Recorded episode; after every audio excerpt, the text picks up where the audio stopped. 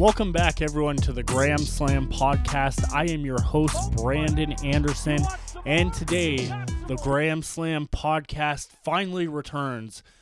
Well, myself and my family have been under the weather dealing with COVID and other sicknesses that have run through my household over the past two, three weeks. I am back to recording. I may still have a little bit of a stuffy nose due to allergies, which you probably can hear, but that's okay. I'm good to go to record. And let me introduce you to a new era. As we all know, I have transitioned the Graham Slam podcast into a separate, altogether podcast from the traditional baseball podcast and making it into a sports podcast covering pro wrestling, spring football, and many more topics. I've learned through analytics that anything that wasn't related to the Pioneer League or Vibes Baseball on the Graham Slam podcast was just not getting any listens, except for one or two people per week. So, what I did was it wasn't working very well. Um, there was not much news to cover um, for the Rocky Mountain Vibes, and I just did not want to take a long hiatus until stuff started rolling in or until the season started in just about uh, two and a half months. So I, I wanted to basically let you know if if you're here, thank you. I appreciate you. I do have a new uh, show that I have transitioned into. The, this is the PBL show, the Pioneer Baseball League show. Uh, that will be covering the Rocky Mountain Vibes and all other nine teams in the Pioneer uh, Independent Pioneer Baseball League that um, is going to be an exciting year.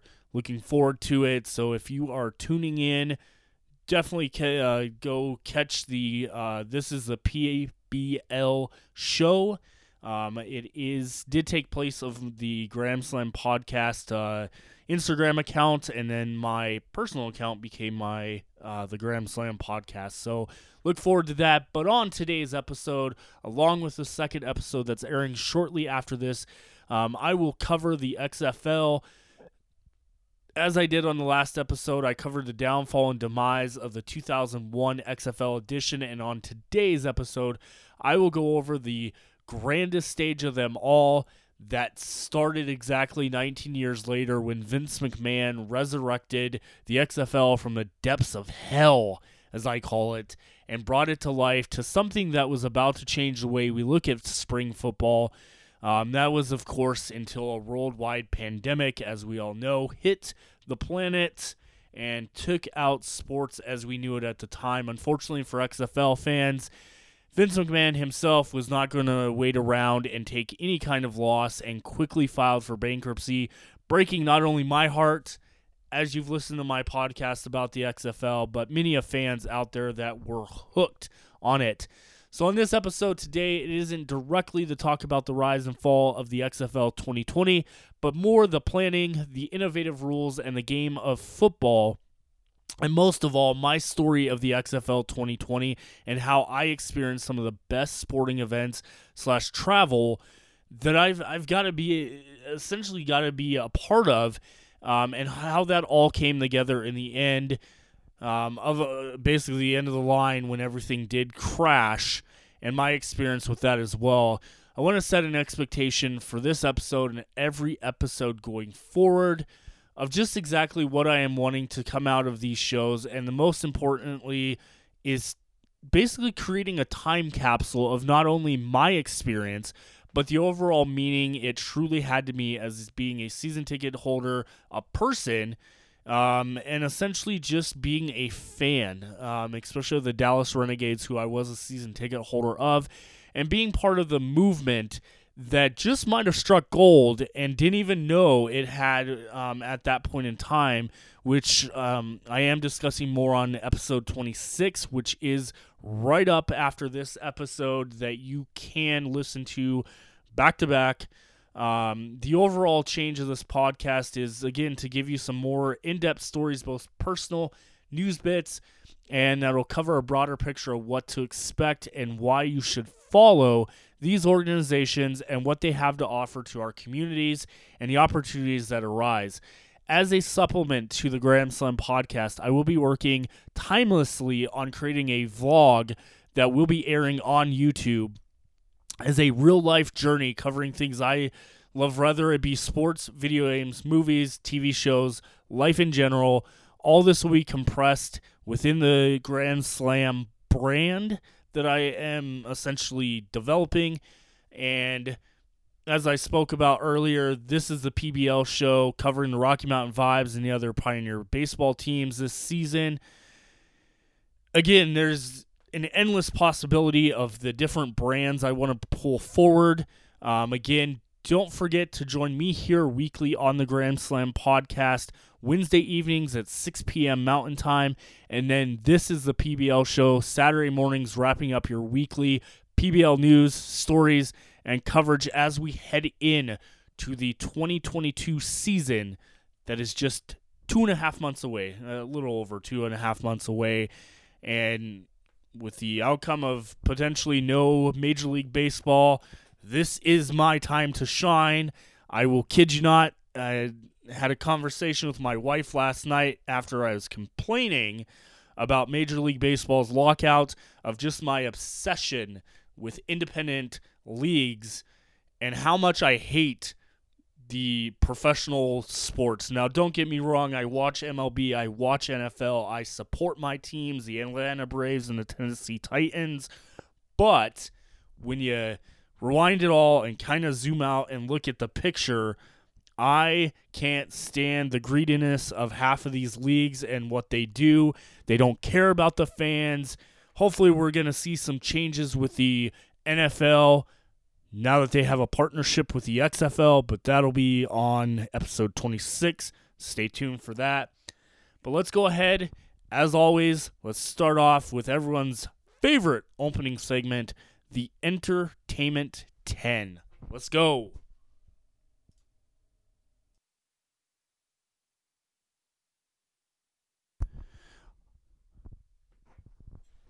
Welcome to the Entertainment 10, ladies and gentlemen. It is time for basically the biggest, in my opinion, the big release. Um, in this Entertainment 10 today, I am talking about The Batman. Of course, we all know Batman has officially um, released, technically speaking, Last night was a fan experience premiere that I think Cinemark and other movie theaters are doing. I think they're doing one tonight as well. And then the official release date is tomorrow night. I have tickets. I'm ready to go. I love Batman. Um, of course, the the previous uh, installments of Batman. There's been a lot. I think uh, Christian Bale was my all time favorite Batman, and that series was just with Christopher Nolan was just amazing. But this is a new Batman, and when the news originally dropped that this movie was being made, uh, The Batman, uh, we all heard that Batman was casted or whatnot by Rob Pattinson, who we all know from the Twilight series. He's done a lot of other movies. I don't want to just um, hound on the fact that he's from Twilight. He's a sparkling vampire. Uh, that's, I mean, that's what he's really known for. But uh, in reality, he's done a lot of movies since then and kind of got a little away from the Twilight series per se. But overall, when everyone thought at first he was being cast as Batman, it was like, are you kidding me? He's Batman? There's so many other choices potentially out there, but you know, after seeing the previews, the build up to this movie, and just the the the reviews that have come in so far, I've got to say I, I he could potentially be one of the best Batmans yet, and I, I I'm gonna bite my tongue with that. I'm gonna get trashed from people with that statement, but there's a possibility. This is a new, different type of Batman from what I can see from the the overall preview.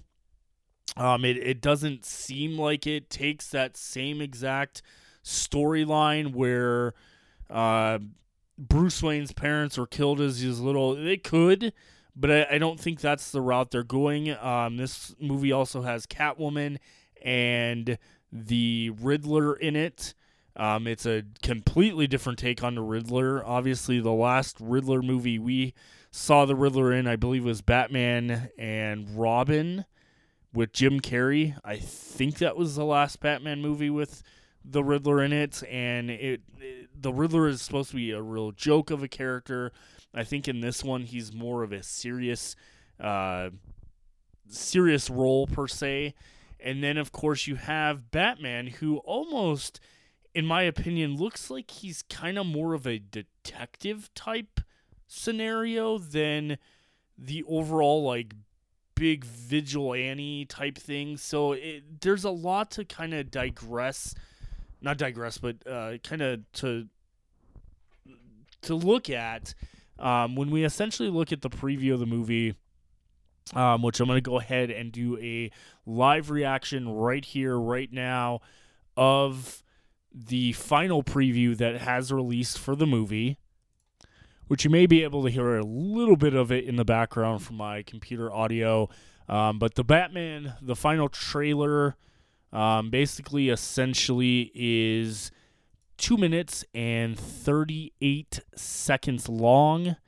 Um, it is the 2022 concept of the movie, which is uh, produced by Matt Reeves, uh, featuring Robert Pattinson and Zoe uh, Kravitz, I believe is how you pronounce her name, and I believe she is the one that plays uh, Catwoman. So let's go ahead and play this trailer now.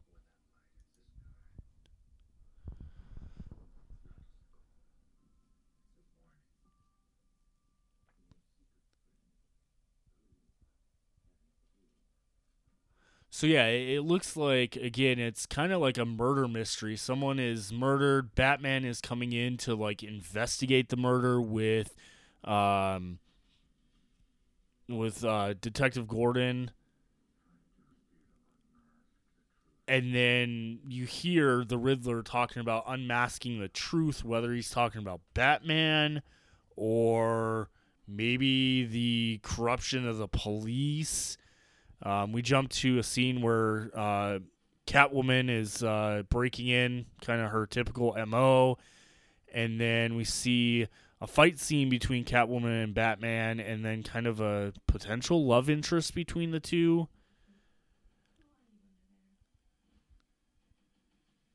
And then there's a, a pretty decent fighting scene in the rain um, where it looks like Batman is taking on some of the Riddler's henchmen.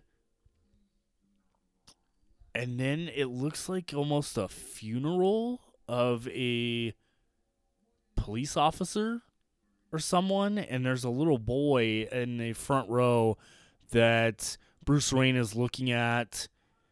So it, it again, it there's a lot to this movie, but it, it really looks like a kind of a murder mystery type thing that Batman is trying to solve and trying to do his visual vigilante stuff in between.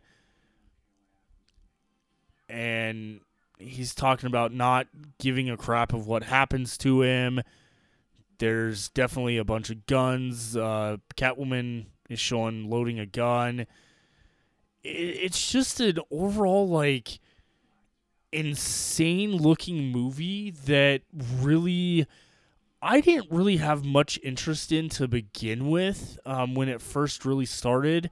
But I mean, the the Batmobile looks insanely crazy. it's kind of, I believe, like a Dodge Charger type car. Could be wrong about that.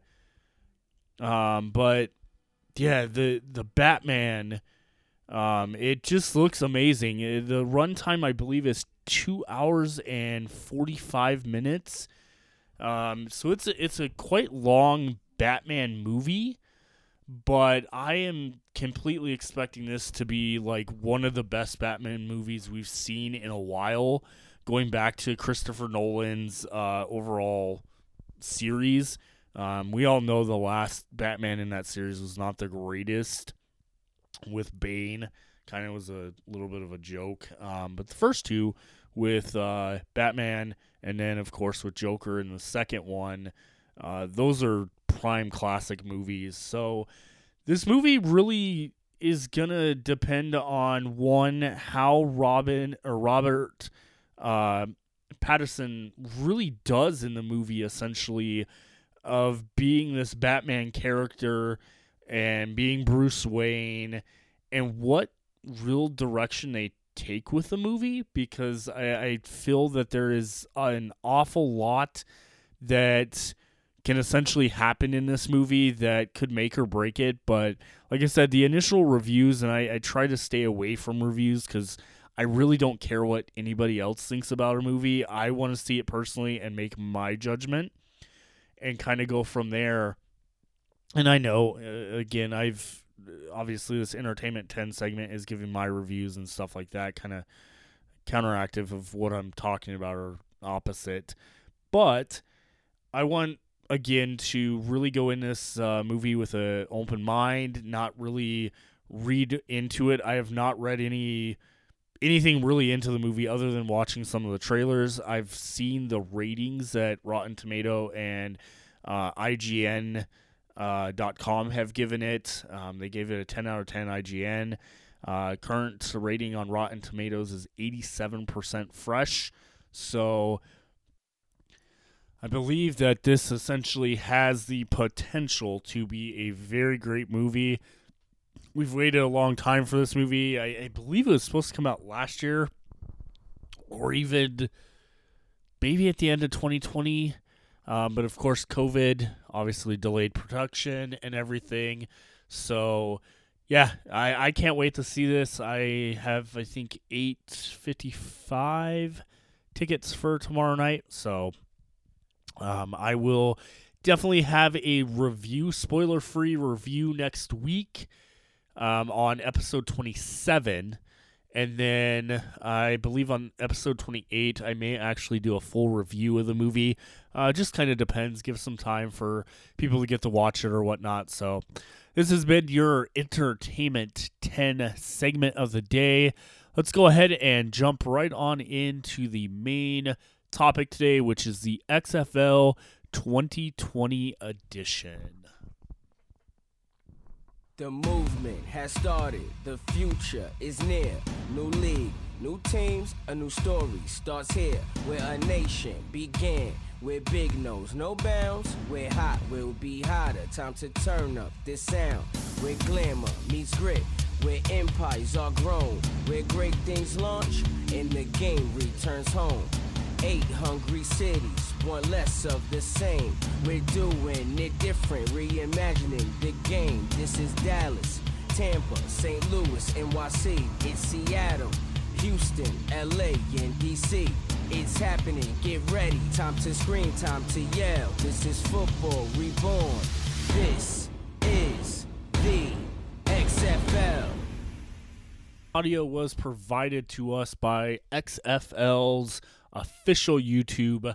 And man, I'll tell you, the one thing about the 2020 season is the production value that the XFL put out with content on YouTube, um, the pregame shows that they did in a studio.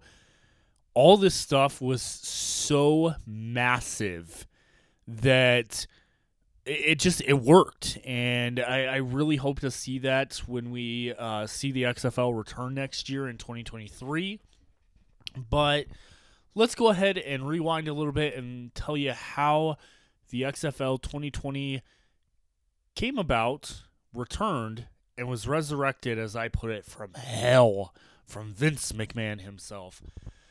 So in 2017, ESPN 30 for 30 documentary, This Was the XFL, Vince McMahon himself openly wanted to kind of led to noting that he wanted to revive the XFL um, and that changes would need to be made compared to 2001 to make it uh, viable and re- relevant in the modern era.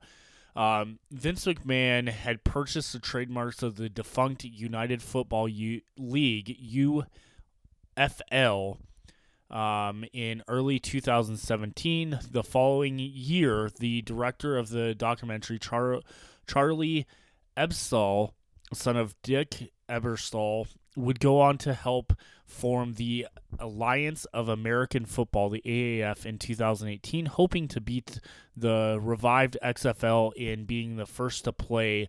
They did that by a year, but the league did fail. Um, so in 2019, they played, I believe, a half a season before the uh, AAF went bankrupt, and it lost two major investors during the process. Um, so on, but to kind of rewind, back on December 15, 2017, Bleacher Reports Brad Shepard reported that Vince McMahon was seriously considering a revival of the XFL with an um, expected announcement on January 25th, 2018. In a statement to Deadspin, WWE World Wrestling Entertainment did not confirm or deny the rumors, but did state that Vince McMahon was establishing a new company known as Alpha Entertainment, which would explore investment opportunities across the sports and entertainment landscapes, including professional football. On December 21st, 2017, WWE issued a filing to the Securities and Exchange Commission, SEC, uh, stating that Vince McMahon had sold $100 million worth of WWE stock to fund Alpha Entertainment. Alpha Entertainment is headquartered next door to WWE headquarters in Stamford, Connecticut. On January 25, 2018, Alpha Entertainment announced a new incarnation of the XFL, which would begin with a 10 week inaugural season beginning in January or February of 2020. In a press conference, Vince McMahon stated that the new XFL would be uh, dissimilar to the previous incarnation, stating that there's only so many things that the FL on the end of them of them and those are already taken. But we aren't going to have much of what the original XFL had. McMahon stated that the league would feature eight teams as a single entity owned by Alpha. Uh, the previous XFL was also a single entity league, um, which had been revealed in 2019 that Alpha Entertainment was established to keep the league's management and operations separate from that of the World Wrestling Entertainment WWE. Vince McMahon uh, was prepared to invest as much as $500 million, five times as much as his investment in the 2001 XFL. Um, he liquidated an additional $270 million in WWE stock um, representing a 4% stake in WWE in March of 2019 to provide additional funding for the league. The XFL essentially kind of, uh, when Vince McMahon was announcing it, kind of took a more political stance that the XFL discouraged political gestures by players during games, such as, for example, taking a knee in protest.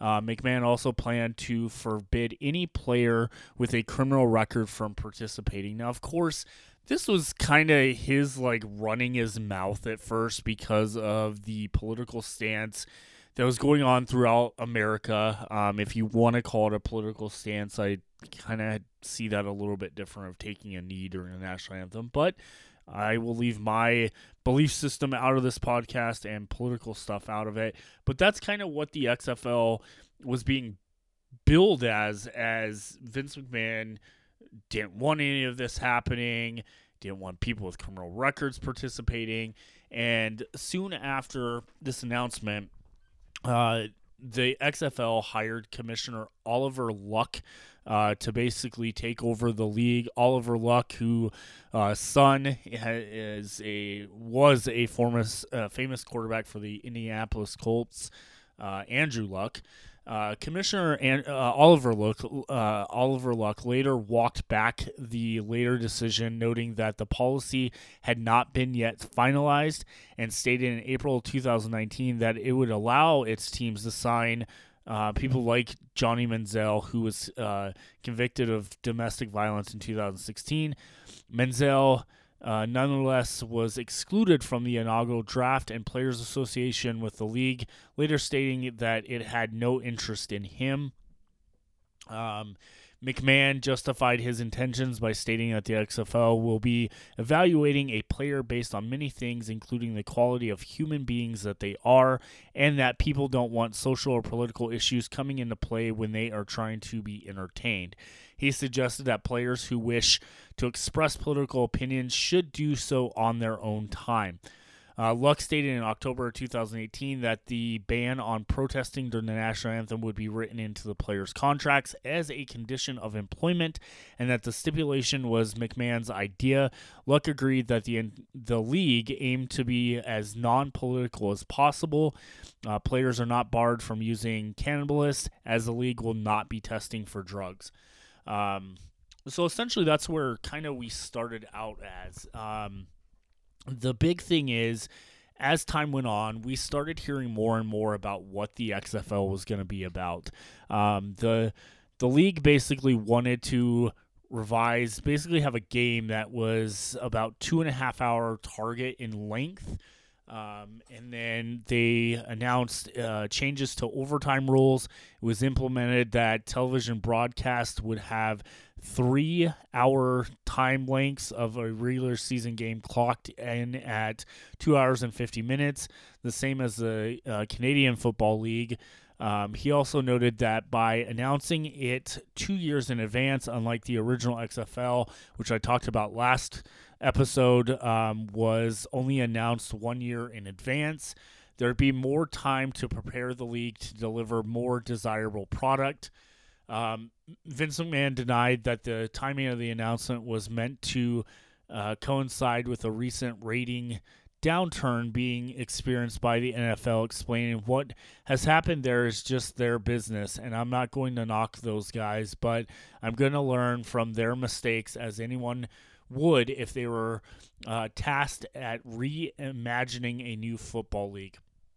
Um, again, on June 5th, 2018, Oliver Luck was named the commissioner and chief executive officer of the league.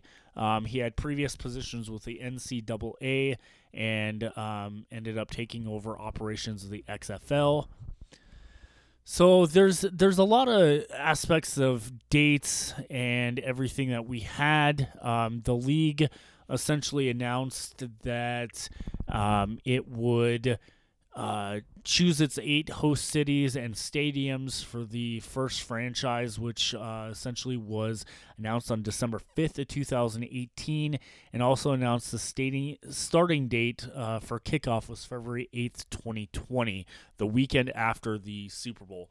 The date on which its first two games were later played, um, its first head coach and general manager was Dallas's own Bob Stoops um, was, uh, or Dallas's football coach, Bob Stoops, was announced on February 7, 2019, with the coaches for Seattle, Jim Zorn, DC, Pep Hamilton, and Tampa Bay, Marc Trestman.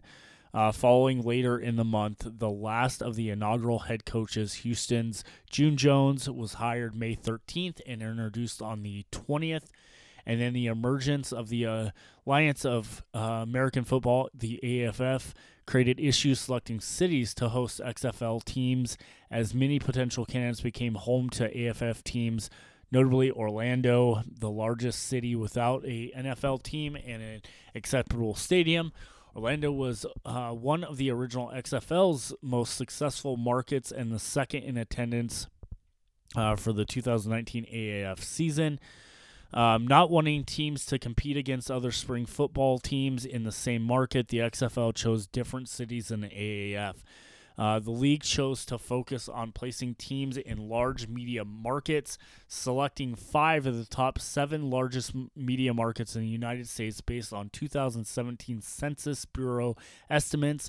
All eight XFL markets have over 2.59 million residents each, the smallest being St. Louis. Uh, this was seen as a stark contrast to the other emerging spring football league, the AAF. Um, in May of 2019, the XFL placed a a bid on some of the AFF's former former assets as part of the league's bankruptcy proceedings. The league was outbid by former Arena Football League uh, executive Jerry Kurz uh, several months earlier in December 2018 Charlie Ebersol asked Vince McMahon about merging the AAF and the XFL, which had then yet to start its ultimately observed sole season with XFL. Vince McMahon did turn that down. The league signed its first player, quarterback uh, Landry Jones, on August 15th, 2019, and the XFL revealed team names and logos on August 21st, 2019. Uh, players were then assigned uh, to each team in a 2020 XFL draft from October 15th to the 16th, with schedules released on October 22nd and ticket sales opening to the general public October 24th. Uniforms were then revealed on December 3rd. Um, in the week leading up to the kickoff, the XFL secured sponsorships from Gatorade Gatorade and Anheuser-Busch. The Anheuser-Busch sponsorship uh, was used to promote Bud Light Seltzer, and the Seltzer Chug became a post-game locker room tradition, in part of being a product placement deal. After averaging 3.1 million viewers in its first week, the average ratings for XFL would drop to 1.5 million viewers during its fifth and final week um, before the suspension. Now, kind of go back if you are not aware of the essential XFL uh, 2020, the teams, the names, and everything. So, just like I did last week or last episode uh, with the 2001 edition, this is the essential teams. So, the Dallas Renegades um, were played out of Arlington, Texas. Um, they essentially played at Globe Life Park, um, and the capacity, I believe, was 25,000 people. Head coach was Bob Stoops. Houston Roughnecks played in Houston, Texas, out of the TDE CU Stadium. Uh, capacity 40,000. June Jones was their coach. The Los Angeles Wildcats uh, played in Carson, California. Uh, at Dignity Health Sports Park, 27,000 capacity with Winston Moss as the head coach. The Seattle Dragons uh, played in Seattle, Washington at um, what at that point in time was called CenturyLink Field, um, where the Seattle Seahawks play and the capacity was 69,000 of that stadium with Jim Zorn being the head coach. Uh, we move over, that was the West Division. We move over to the East Division, which had the DC Defenders playing out of Washington, D.C., out of uh, Audi Field. Uh, capacity was uh, the lowest in the league, which was 20,000, and they had Pre- Pep Hamilton as their head coach. Uh, next up was the New York Guardians uh, out of East Rutherford, uh, Rutherford, New Jersey. I'm sure I'm pronouncing that wrong. Um, they played uh, MetLife Stadium, which is the home of the New York and uh, New York Jets and New York Giants for NFL. Capacity of that stadium was one of the largest, which was 82,500. Uh, they had Kevin uh, Gilbride as their head coach. Uh, next was the returning team, or not returning, but the debut of a St. Louis football team since the Los An- or since the Rams moved to L.A. St. Louis Battlehawks. Uh, went into St. Louis, Missouri, played at the Dome at America's Center, and their uh, capacity was 66,965 uh, with head coach Jonathan Hayes. And then, of course, last but not least, was the Tampa Bay Vipers uh, playing in Tampa, Florida at Raymond James Stadium, which is home to now the uh, uh, 2021 uh, Super Bowl champions. And their capacity, uh, 65,618. And they had Marc Trust. Trestman as their head coach. Now, of course, there was a practice squad team which was called the Team Nine. Uh, they essentially ran out of Arlington, Texas. I, I think there is also maybe some running of that team out of Houston, um, but they uh, played at uh, Coca Cota Stadium, I believe, in Arlington, Texas. Uh, which uh, the capacity of that stadium was 25,000. And they had uh, Bart Andrus as their uh, head coach. Now, of course, this is just a practice squad that teams were able to get players off of if there was injuries or anything like that. Um, so, Team 9, very interesting aspect of that which will be interesting to see if the 2023 version of XFL does have like a Team 9 or whatever additional team uh, that the league has number of teams. There has been rumors of more than eight teams coming uh, next year or whatnot. But uh, furthermore, let's go ahead and move on into my experience with the XFL and just the overall hype that I experienced with it. I watched, I listened, I traveled and experienced some of the the greatest time I've ever had at sporting events in my entire life.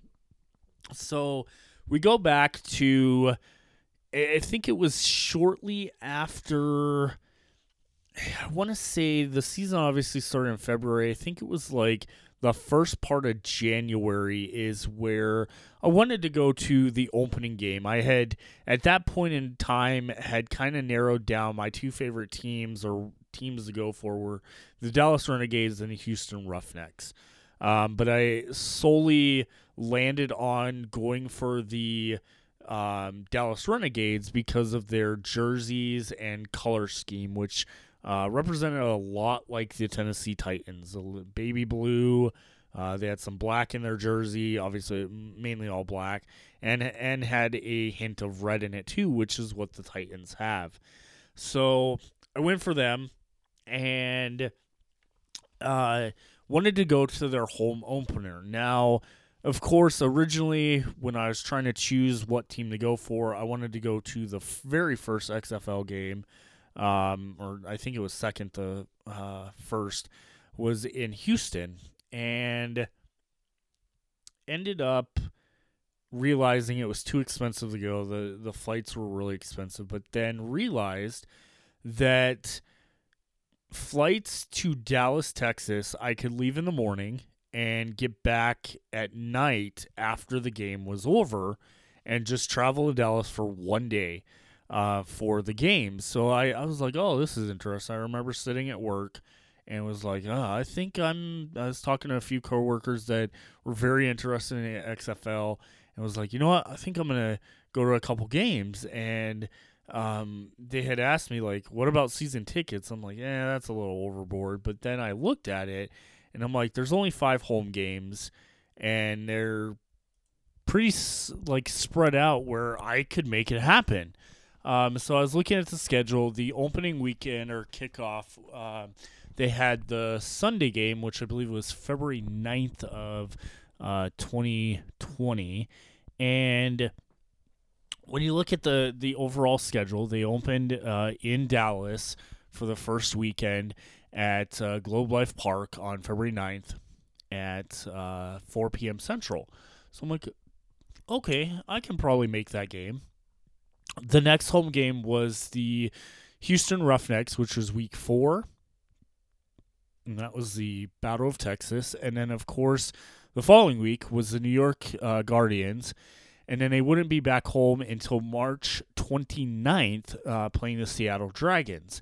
Well, funny enough, March 29th is my birthday, and they were going to be playing in Dallas against my wife's favorite team, the Seattle Dragons this would be perfect to take the entire family to and get to travel to Dallas, drive down there, have fun in an XFL game. And then week 10, which was the final week, was actually a Thursday game on April 9th at 7 p.m. Central Time at Globe Life Park. And I'm like, this is perfect. This could work out. It's five weeks and only have to buy plane tickets to four of those games and then travel down like drive for spring break slash my birthday. Perfect. So at that point, I contacted the Dallas Renegades uh, ticket agency for season tickets. They got back to me like immediately and worked out a deal of what ticket I want, what seat I wanted, and what um, basically package. So we did all five games, and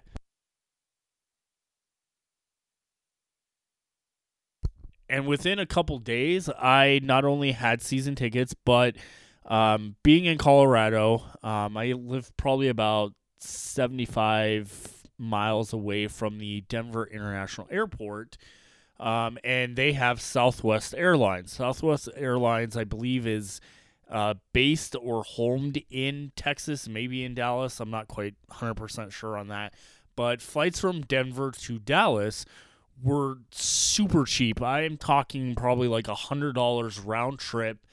And it pretty much all four of the games that I needed to travel and fly to were under $410 and season tickets I, I, believe were like 120 bucks for all five games it may have even been less than that and i'm like i literally could do this i think i also had the option the following season for nfl that the denver broncos are playing the tennessee titans and i really wanted to go to that game I could have spent nearly the exact same amount that I spent on traveling uh, of course, there were other expenses involved in that with like car rental, things like that. Um, but when I totaled out the four games, and then of course the fifth game that we'd be going to, um, or it would be the fourth in the season out of the five. Um, but you, we'd just be driving down there, wouldn't have airfare or anything like that. Um, and I, and of course, with all these games, I did not need to essentially stay at a hotel, didn't stay overnight. It literally they had an early morning flight. I left Denver normally at five, six a.m. in the morning.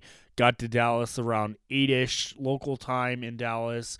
Ate breakfast, explored Dallas, ate lunch, headed to the stadium, and the game was happening. So it worked out perfect of how that worked. Um, and it all took shape within a couple days. Uh, I had all my flights booked. I had car rental um, through my job, had a discount, had car rentals lined up for all five games, including one we were traveling to, and had airfare, had everything good to go. And I was absolutely shocked. This was my second team of being a season ticket holder. Obviously, the previous uh, Rocky Mountain Vibes season I had in 2019, that was my first experience as a season ticket holder, and it worked. It, it worked out very well. So I'm like all pumped up. I'm ready to go. Um, I got really into um, kind of give a shout out to a, an XFL podcast. It's called This is the XFL Show or XFL Show, um, kind of where I got my PBL name from uh, to represent and to honor them because they were a very great podcast. And shortly, right after I started listening to them, they actually became the official podcast for the XFL. And I was obsessed. This is what I did at work while I was working. I would listen to their podcast. I would listen to anything XFL news, um, getting ready for the season. And within a month, eh, the season was there. I mean, I had about a month of planning to get out to Dallas to be a season ticket holder. And I remember getting up in the middle of the night um, on well let, us backtrack to february 8th february 8th was the official kickoff of the xfl which was the saturday after the super bowl. This is the first year in many years that we were um, outside the af i believe may have started right after the nfl season. I'm not quite sure if that's the case. Can't really remember. Um, but this is finally we are not going to have a break in football. We are going from the super bowl to the XFL, and there was great players, great coaches.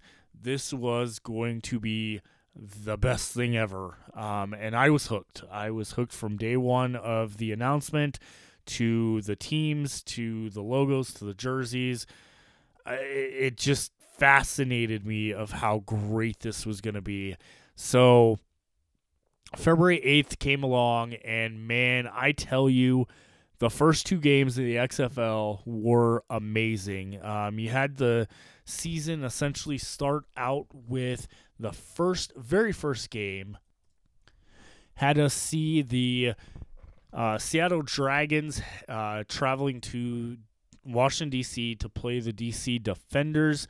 And at that point in time, I am a huge Ohio State fan. So Cardale Jones was the D.C. Defenders' uh, starting quarterback.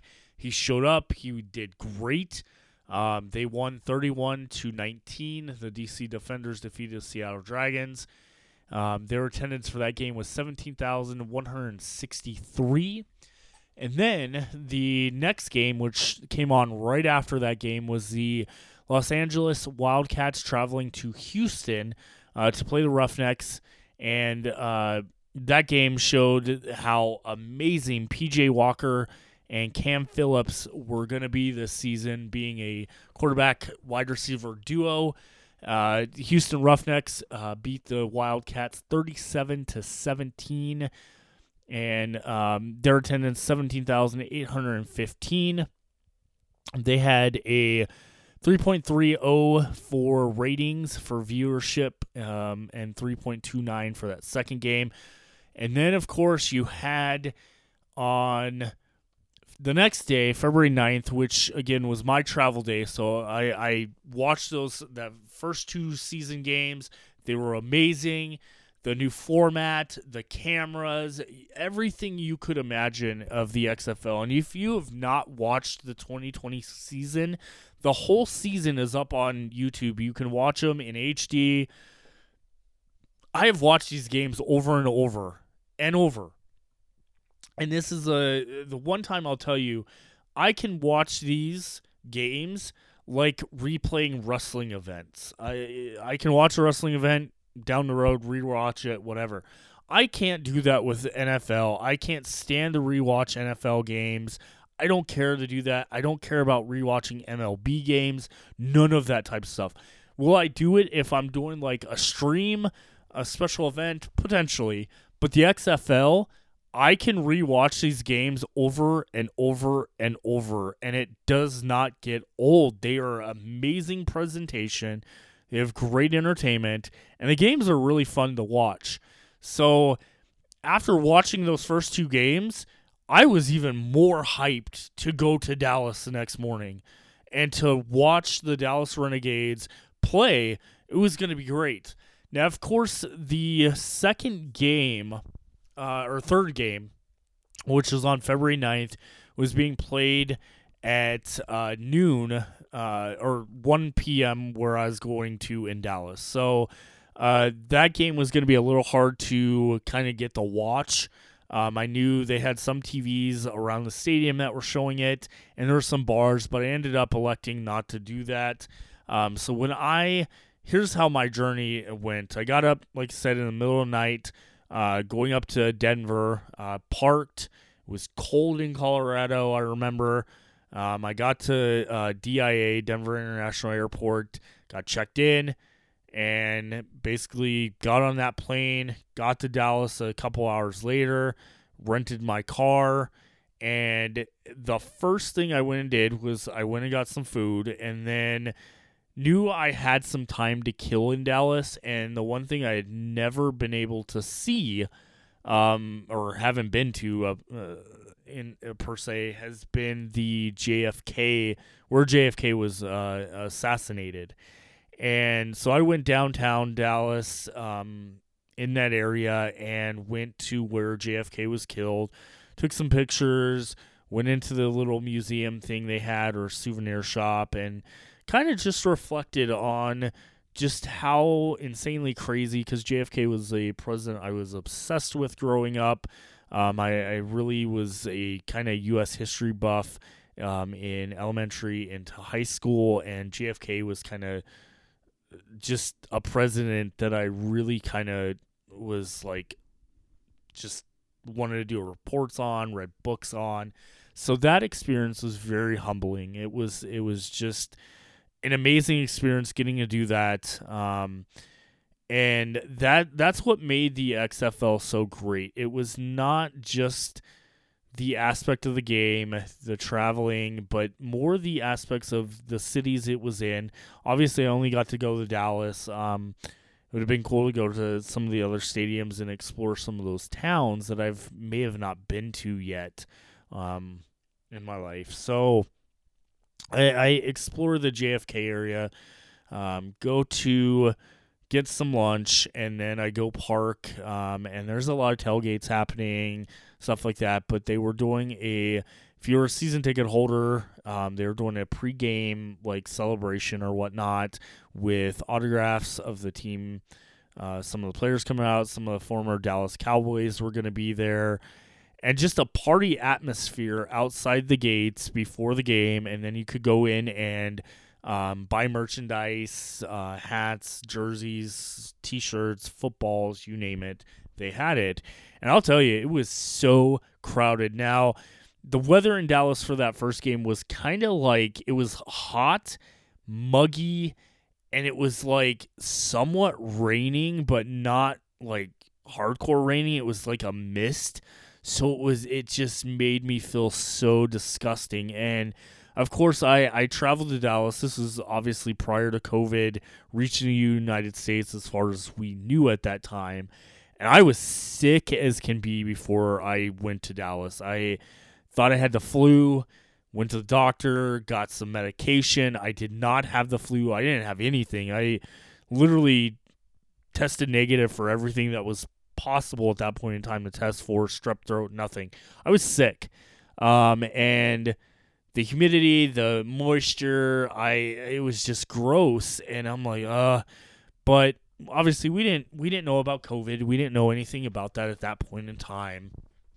So it was what it was. It, it was nothing that big. Um, I I may have had COVID then. I have no idea. Um, to this day, I still don't know if that was the case. I never got the antibodies to find that out once that was available. Um, but my symptoms very much mimicked what was going on once we had find out what COVID was.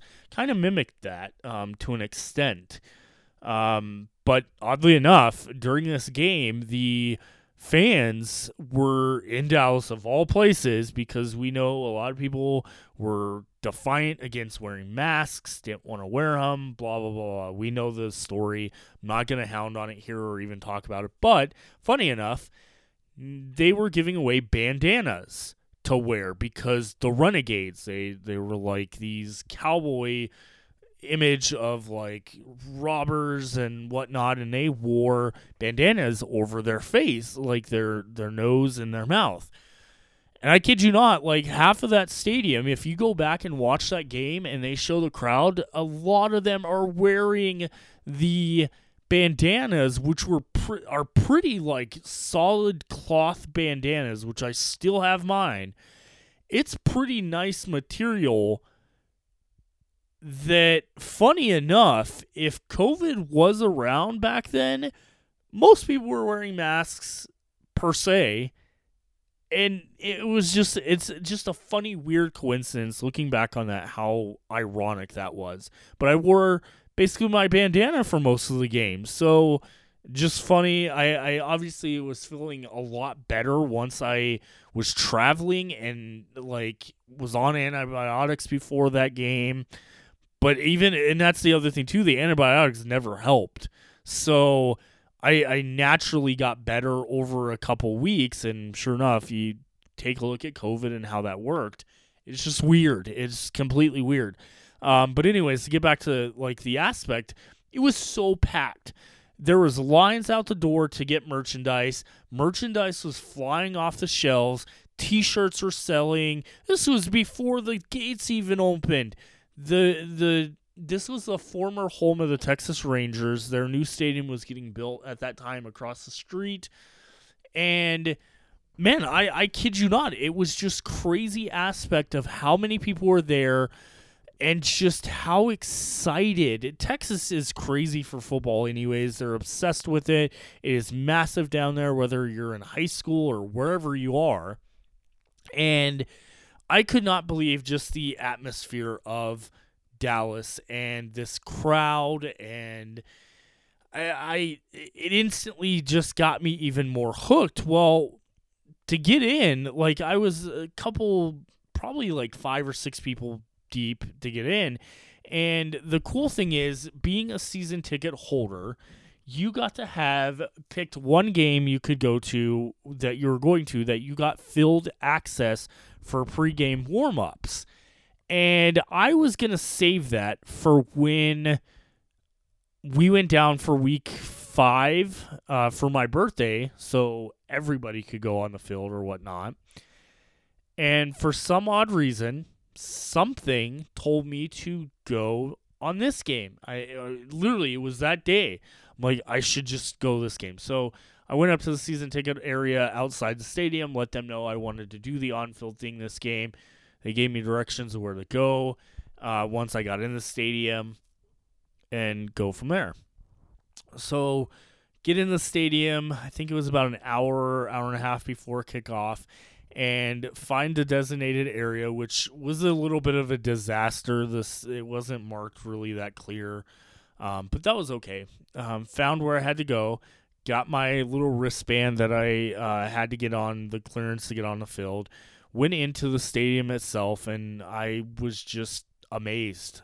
Um, words couldn't even explain my feeling when I walked in there and just saw the atmosphere. Um, it, there was obviously it was it was starting to be pregame warm ups, loud rap music playing, which I am, love rap music or hip hop, and people were going crazy. Like fans were so thrilled, they were happy, they were cheering. I mean, it was just a crazy atmosphere. And then getting to step foot on the field for the first game of the Dallas Renegades and to watch them practice and warm up. Um, they had the entire sideline of the Dallas Renegades going all the way up to the visitor side in the end zone area where you could walk around and see the field, get different views of the the warm ups. I, have taken pictures. I've posted those. I may even upload some to Graham Slam Podcast's uh, Instagram page just so you guys can see my experience. And I have some videos too. But I kid you not, I was in heaven. Like this was such an amazing thing that in a million years I would have never expected that I was able to get to do and to be part of this amazing amazing atmosphere and to watch the players warm up start getting to know the names of the players and everything and then watch uh, try to look out for uh, Bob Stoops, head coach, which is a pretty famous coach in football. If you're aware of football, you know who Bob Stoops is with Oklahoma. Um, I, there's so much history that was with that team, and just being on the field, getting to watch the warm ups, getting to watch the uh, Saint or they ended up playing the uh, St. Louis Battlehawks. Um, getting to watch them play their first game as a team it was just crazy. Well, of course, the the problem kind of came in, and this is where this is a stadium issue, I believe it was, and not per se an XFL issue. Was Globe Life Park or Field? I don't know. I think it's Globe Life Park. Yeah, Globe Life Park. They were not prepared for this. They were not prepared for the amount of fans that were at that game. Uh, I mean, there again, the attendance for that game was seventeen thousand two hundred six. So there was a lot of people there, and they didn't have as many concession stands open. I believe that entire game I did not eat. I didn't get a drink because it was nearly impossible without missing so much of the game. And I was not going to have that, especially traveling. So I at least got lucky enough after that game to be able to go get a drink and some food before having to uh, get back on an airline to get back to Colorado. But again, like the game itself was amazing. Dallas lost. Um, they lost fifteen to nine to the uh, St. Louis Battlehawks. But again, it was an experience like no other, and this was the other issue I had as well Of course, the overall stadium was ticketless or like it was mainly all digital tickets essentially and my phone had died probably about maybe 15 minutes after doing the on-field experience because I was taking video, I was uh, uh, taking pictures, things like that, and I didn't know where my seat was. So I, I had figured I knew where it was. I went to it. Was that it? And these people were like getting really pissed off that I was in their seat. I'm like, no, I'm a season ticket holder. I'm pretty sure this is my seat. And I explained to them like, hey, this is uh, from what I remember. This is my row. This is my section. Uh, people were like, no, that section's the next one over. I was like, ah, crap. So I got up. I went up to the fan um, season ticket uh, fan office or whatnot, and I was like, "Look, my phone died. I don't have access to my ticket. I have no idea where I'm seated. Set. Can you pull up my ticket at least to give me what seat I was in to make sure I had it correct?" So lucky enough, they were able to print me off a ticket. I still have that ticket to this day, and I went and found my seat, and it was great. Like once I got to my seat, the game was uh, just probably a couple minutes into it, so I got to see a very good game. Obviously, they lost, but the atmosphere, the fans were hyped. Um, I I met a good like a good friend that I talked to for those remaining three games. It was a probably a guy a little younger than me, and um, him and his mom had season tickets and whatnot, and he was a huge football fan. So it was nice interacting with fans around that were also season ticket holders. So the three games that I got to go to that um, essentially before the league was shut down, like it was great. It was amazing being part of all that and to make some connections at the the stadium or whatnot. Obviously, I've never talked to those people after those games or anything, but it was just a great experience of being around people that were just as excited as anyone else, and to just live that atmosphere of being a fan of football. Knowing that this was something alternative to the NFL that was really looking like it was going to make it big and it was just a great experience. So the game itself, um, I think, lasted probably about two hours and 52 minutes, I believe.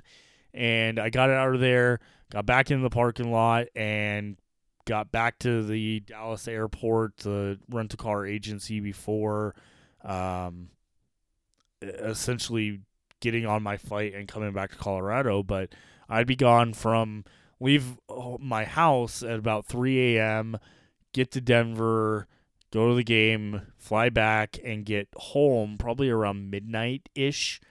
Um, and I, I mean, on that that night, I I worked that Monday, so I literally got home. Um, lucky enough, I worked from home on Mondays, so worked Monday, and then the uh, Dallas Renegades were away for the following two weeks. Um, they had essentially uh, traveled to LA and then traveled to Seattle for the uh, week two and week three. And then, of course, week four and five um, were at home in Dallas. So those are the last two games that I got to attend. And week four was the Houston Roughnecks game. So that was the Texas Showdown game. That game was insanely like hyped and pumped up. Um, that game alone ended up, I believe, let's see here, um, had about 1,300, 1,400 more people at it. So the attendance for that game was 18,332. And that game was hyped. I mean, that was Texas football to the T. The Renegades uh, only lost by a touchdown. Um, they lost 27 to 20. Unfortunately, I did not see a Dallas Renegades win the entire season, um, at least at home.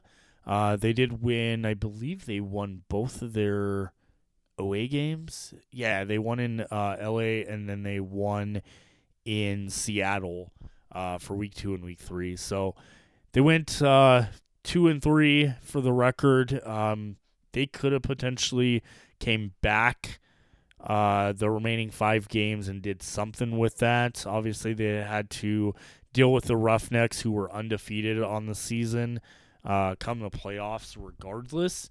So that'd have been interesting to see how that played out. Um, but after uh, going to that game on week four, which was on a Sunday, I then got to go to week five, which is week five, which was the uh, the last game, obviously the last week of the XFL. But man, it was March seventh, uh, twenty twenty. Uh, nearly almost two years to the date coming up on Monday.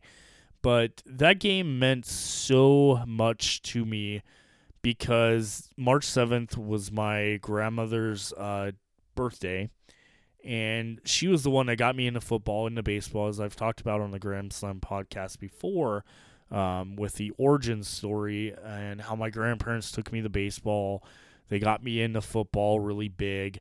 So it was just one of those moments of getting to go to a, a football game and on her birthday, travel, get to go somewhere that I know we had drove through uh, quite a few times, essentially. Um, growing up to go on vacation and stuff. Uh, so it was great. Um, the last two games, I think the Dallas Renegades game for the New York Giant or Giants, yikes, New York Guardians um, was the lowest attendance that Dallas had, which was fifteen thousand uh, nine hundred fifty people. That game was eh, it was it was all right. I mean, they they lost thirty to twelve to the Guardians and man, it, it really it just kind of was like deflating as a Dallas fan. Like, no offense to you Dallas Cowboy fans, but and Dallas has kind of really kind of turned around recently, at least during the season. Can't say the same for playoffs, but man, it was heartbreaking being a Dallas fan. We were terrible, especially at home. Um, I mean, they had those two wins on the road, but good night was it terrible being at home with watching that play. I, think I tweeted out uh, that at that Giant or Guardians game. Jesus, why did I keep calling the Giants? It's so easy to do, I guess. Um, the Guardians game, I tweeted out. I guess I know what it's like being a Dallas fan now or a Cowboys fan with how bad they were. Um, so that that was kind of disappointing not to see a good team per se especially when you know you were debating on potentially going for Houston Roughnecks and being a Roughnecks fan, and they went five and zero oh on the season. Um, kind of funny how that works out, but I, I overall I had probably the best experience I ever had at football during those three games. I've gone to two, I've gone to three NFL games in my life. I've gone to um, the Denver Broncos versus the uh, Baltimore Ravens, uh, and then two Broncos versus Tennessee Titan games in Denver, and the experience is just not that great. Like fans are like no offense, but fans are jerks at those games, especially if you're not a like a fan of the Broncos or the home team. Like the NFL is just a weird experience to me, and it's overpriced, and it's just not the greatest. I uh, granted, I think I don't think I've been to a like every game I went to with the Broncos. I'm pretty sure they won every game. I don't think the Titans won either of those games, and nor did the Ravens because that was the the start of Peyton Manning's like massive comeback in Denver, where I think they ended up winning the Super Bowl that year.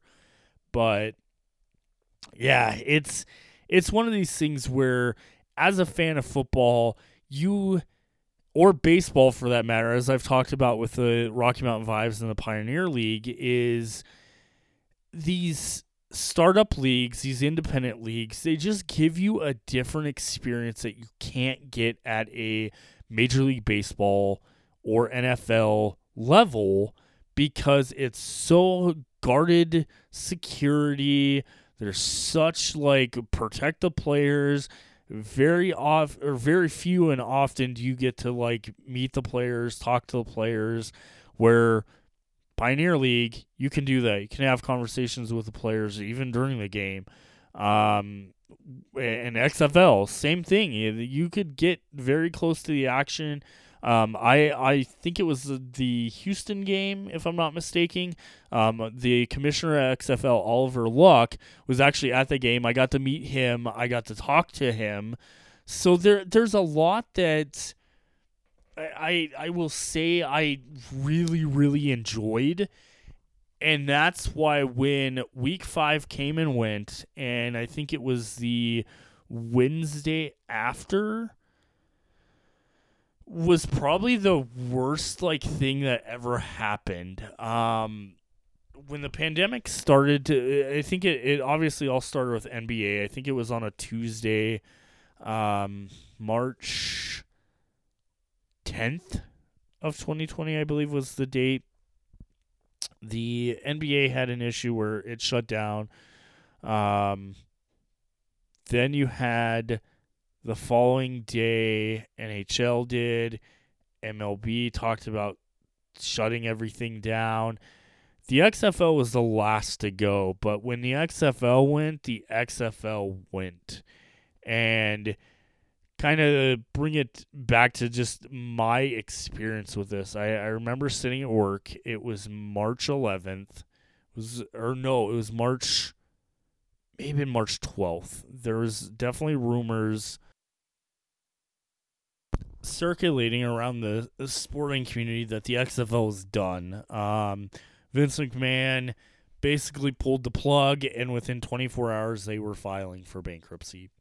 That was the end of the XFL, and I, I remember it was a Thursday afternoon, and I I was heartbroken. Like I remember pulling up ESPN at work um, because I had got like a a breaking news on my phone about XFL. I'm like, what the heck? So I pulled it up on my work computer and I just sat there in disbelief because it was like everything was just like ripped out. Like sports were all shutting down. The XFL season, which at that point, in my opinion, and a lot of people's opinion, was a high success compared to 2001 there's something there that was was about to be massive and it just was gone. I, I mean, I felt horrible and I could not phantom that all this time that I didn't really care about the money. Um, but everything I invested my my passion into it, um, listening to podcasts, following news stories, defending XFL. Like that is one thing I will do heart and soul is when I am committed to something like anything essentially, I will fight new tooth and nail for it. And standing up family members, friends, coworkers. Oh, this is just a crappy league. Nope, nope, nope. It's it's gonna be something special. And it was. It definitely was. Those five weeks were very special and there was very great endings to some of the games. Um, we were about to get our first night game. I think a Thursday night game was the uh, game I was going to go to at the end of the season. There were so many possibilities, and it was gone in an instant. Everything was gone, and we obviously know how the next two years went um, with the pandemic and whatnot. But it was just it was heartbreaking to know that what I loved, what I uh, missed, and whatnot was gone, and we all thought it was like a two week thing that we were experiencing, and it was gonna go away. And I mean, it was the following day at work after the XFL shut down that we were basically a company email went out that we were told to go home and we were not returning for a while. And I mean, we are about 10 days away from the two year anniversary of us being work from home at my job. And I tell you, it's it's just crazy to think that we're in this for two years and have been. And I mean, it's still here. My family, like I said at the beginning of this episode, experienced COVID for the official first time. I have personally, and nor is four other people in my household, not tested ever positive for COVID. Uh, but my youngest son did, and he ended up hospitalized. Thankfully, he is okay. Um, he had to be on oxygen, but he is okay. He is stronger than ever. I still have somewhat of cold. If I even want to consider any of it linked, I think it's more allergies because the weather around here in Colorado has gone from negative 24 with a wind chill to 60 to 70 to 80 degrees in a week. It's dying. It's like almost an 80 to 90 degree difference in temperature in just a week. And man, my allergies are killing me. Um, but the overall aspect of the XFL, my experience was that this was a league that worked. This is a league that was was for the love of football. The quote itself from the game was from Vince McMahon that started the XFL and created the the slogan for the love of football it is stuck and i'll get into that more on episode 26 with what happened to the league afterwards. If you're not familiar what happened to the league afterwards after the bankruptcy and all that and why it's coming back next year and what news just dropped last week that changed the entire course of football. And of course we still have other spring football leagues starting out in this april that i am going to. I'm taking my oldest daughter to and getting to experience another spring football league in another state with my oldest child. I wish I could take all of them, but there's no way to do that, especially on a plane to Alabama. But I can't wait. I am so thrilled to have this experience.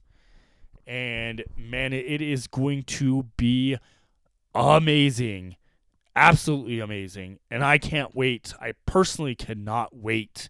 Um, and I'll have more on the USFL United uh, States Football League. I've talked about it before on the the show, but I'll have more on that coming up at the 30 day mark uh, in just two weeks.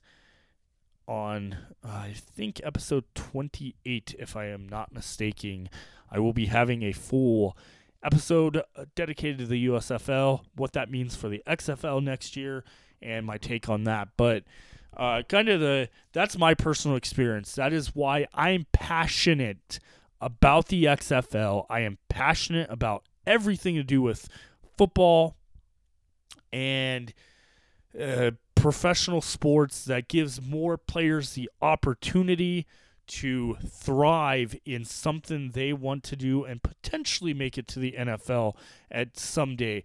And we've seen in 2020 kind of the rewind and get back into more of a news slash stat profession.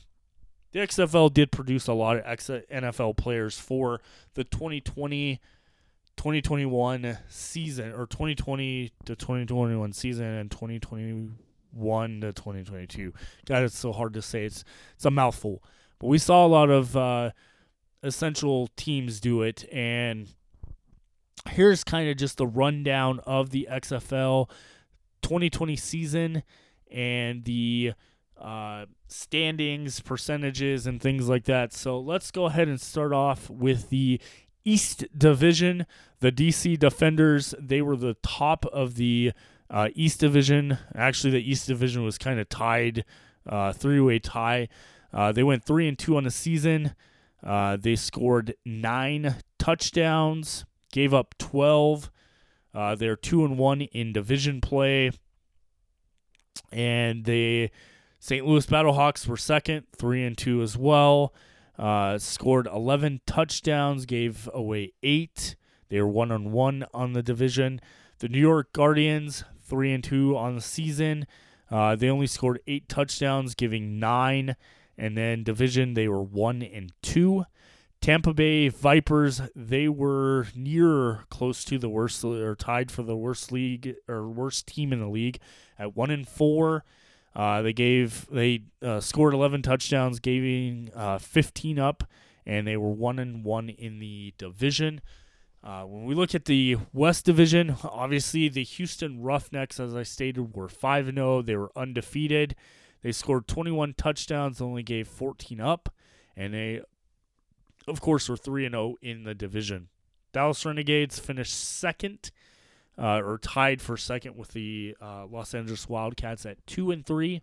Uh, Dallas uh, scored nine touchdowns, giving up 12. They are 2 and 1 in the division. Los Angeles Wildcats 2 and 3, uh, scoring 18 touchdowns, giving up 14. 0 and 2 in the division.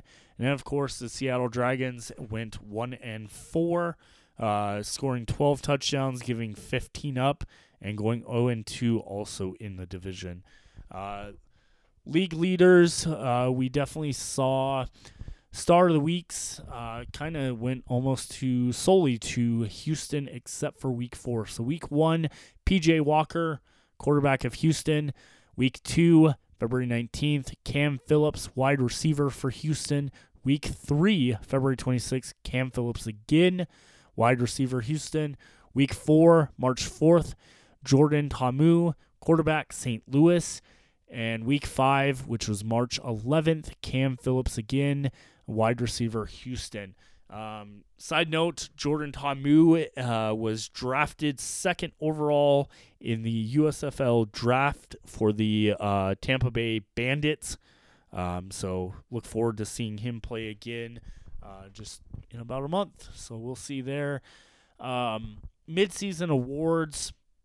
These are kind of unofficial, obviously, but Coach of the Year would have went to June Jones with Houston being undefeated team. Uh, quarterback, obviously, PJ Walker. Uh, H back, uh, Matt Jones, St. Louis. Wide receivers went to Cam Phillips, Houston, Dan Williams, Tampa Bay, and Nelson Spruce, Los Angeles. Tight end, Donald Parham or Parham, uh, Dallas Renegades. And of course, we have O line, DL, linebacker, kicker, punter, and uh, kick receiver, punt returner. Um, too many awards to go over there. There's a lot of players on that list, but um, statistical leaders, passing yards obviously went to PJ Walker. He had 1,338 yards. Rushing yards went to Devon Smith, Tampa Bay, 365.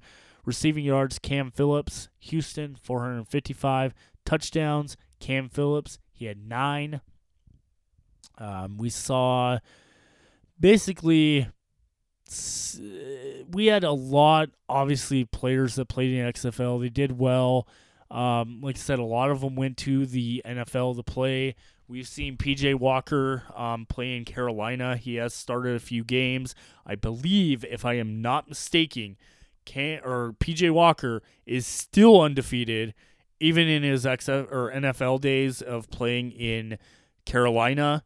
Um, I think he won his last game, even though they kind of gave credit to Cam Newton when he signed back with Carolina. Um, we've seen Jack Johnson, who is LA Wildcats. Um, he played with the Jets. He's also played with the Baltimore Ravens. Um, Jordan Ta'amu, I don't think he officially ever played a game, but he was signed with the Kansas City Chiefs. Uh, there's a lot of players again that made their way into the NFL with the expanded rosters due to COVID. Um, and the XFL really showed it worked. Um, they had a lot of innovative rules for 2020, and I will get into that on the next episode of what that news uh, that broke last week that basically changed the face of professional football here in America and potentially around the world.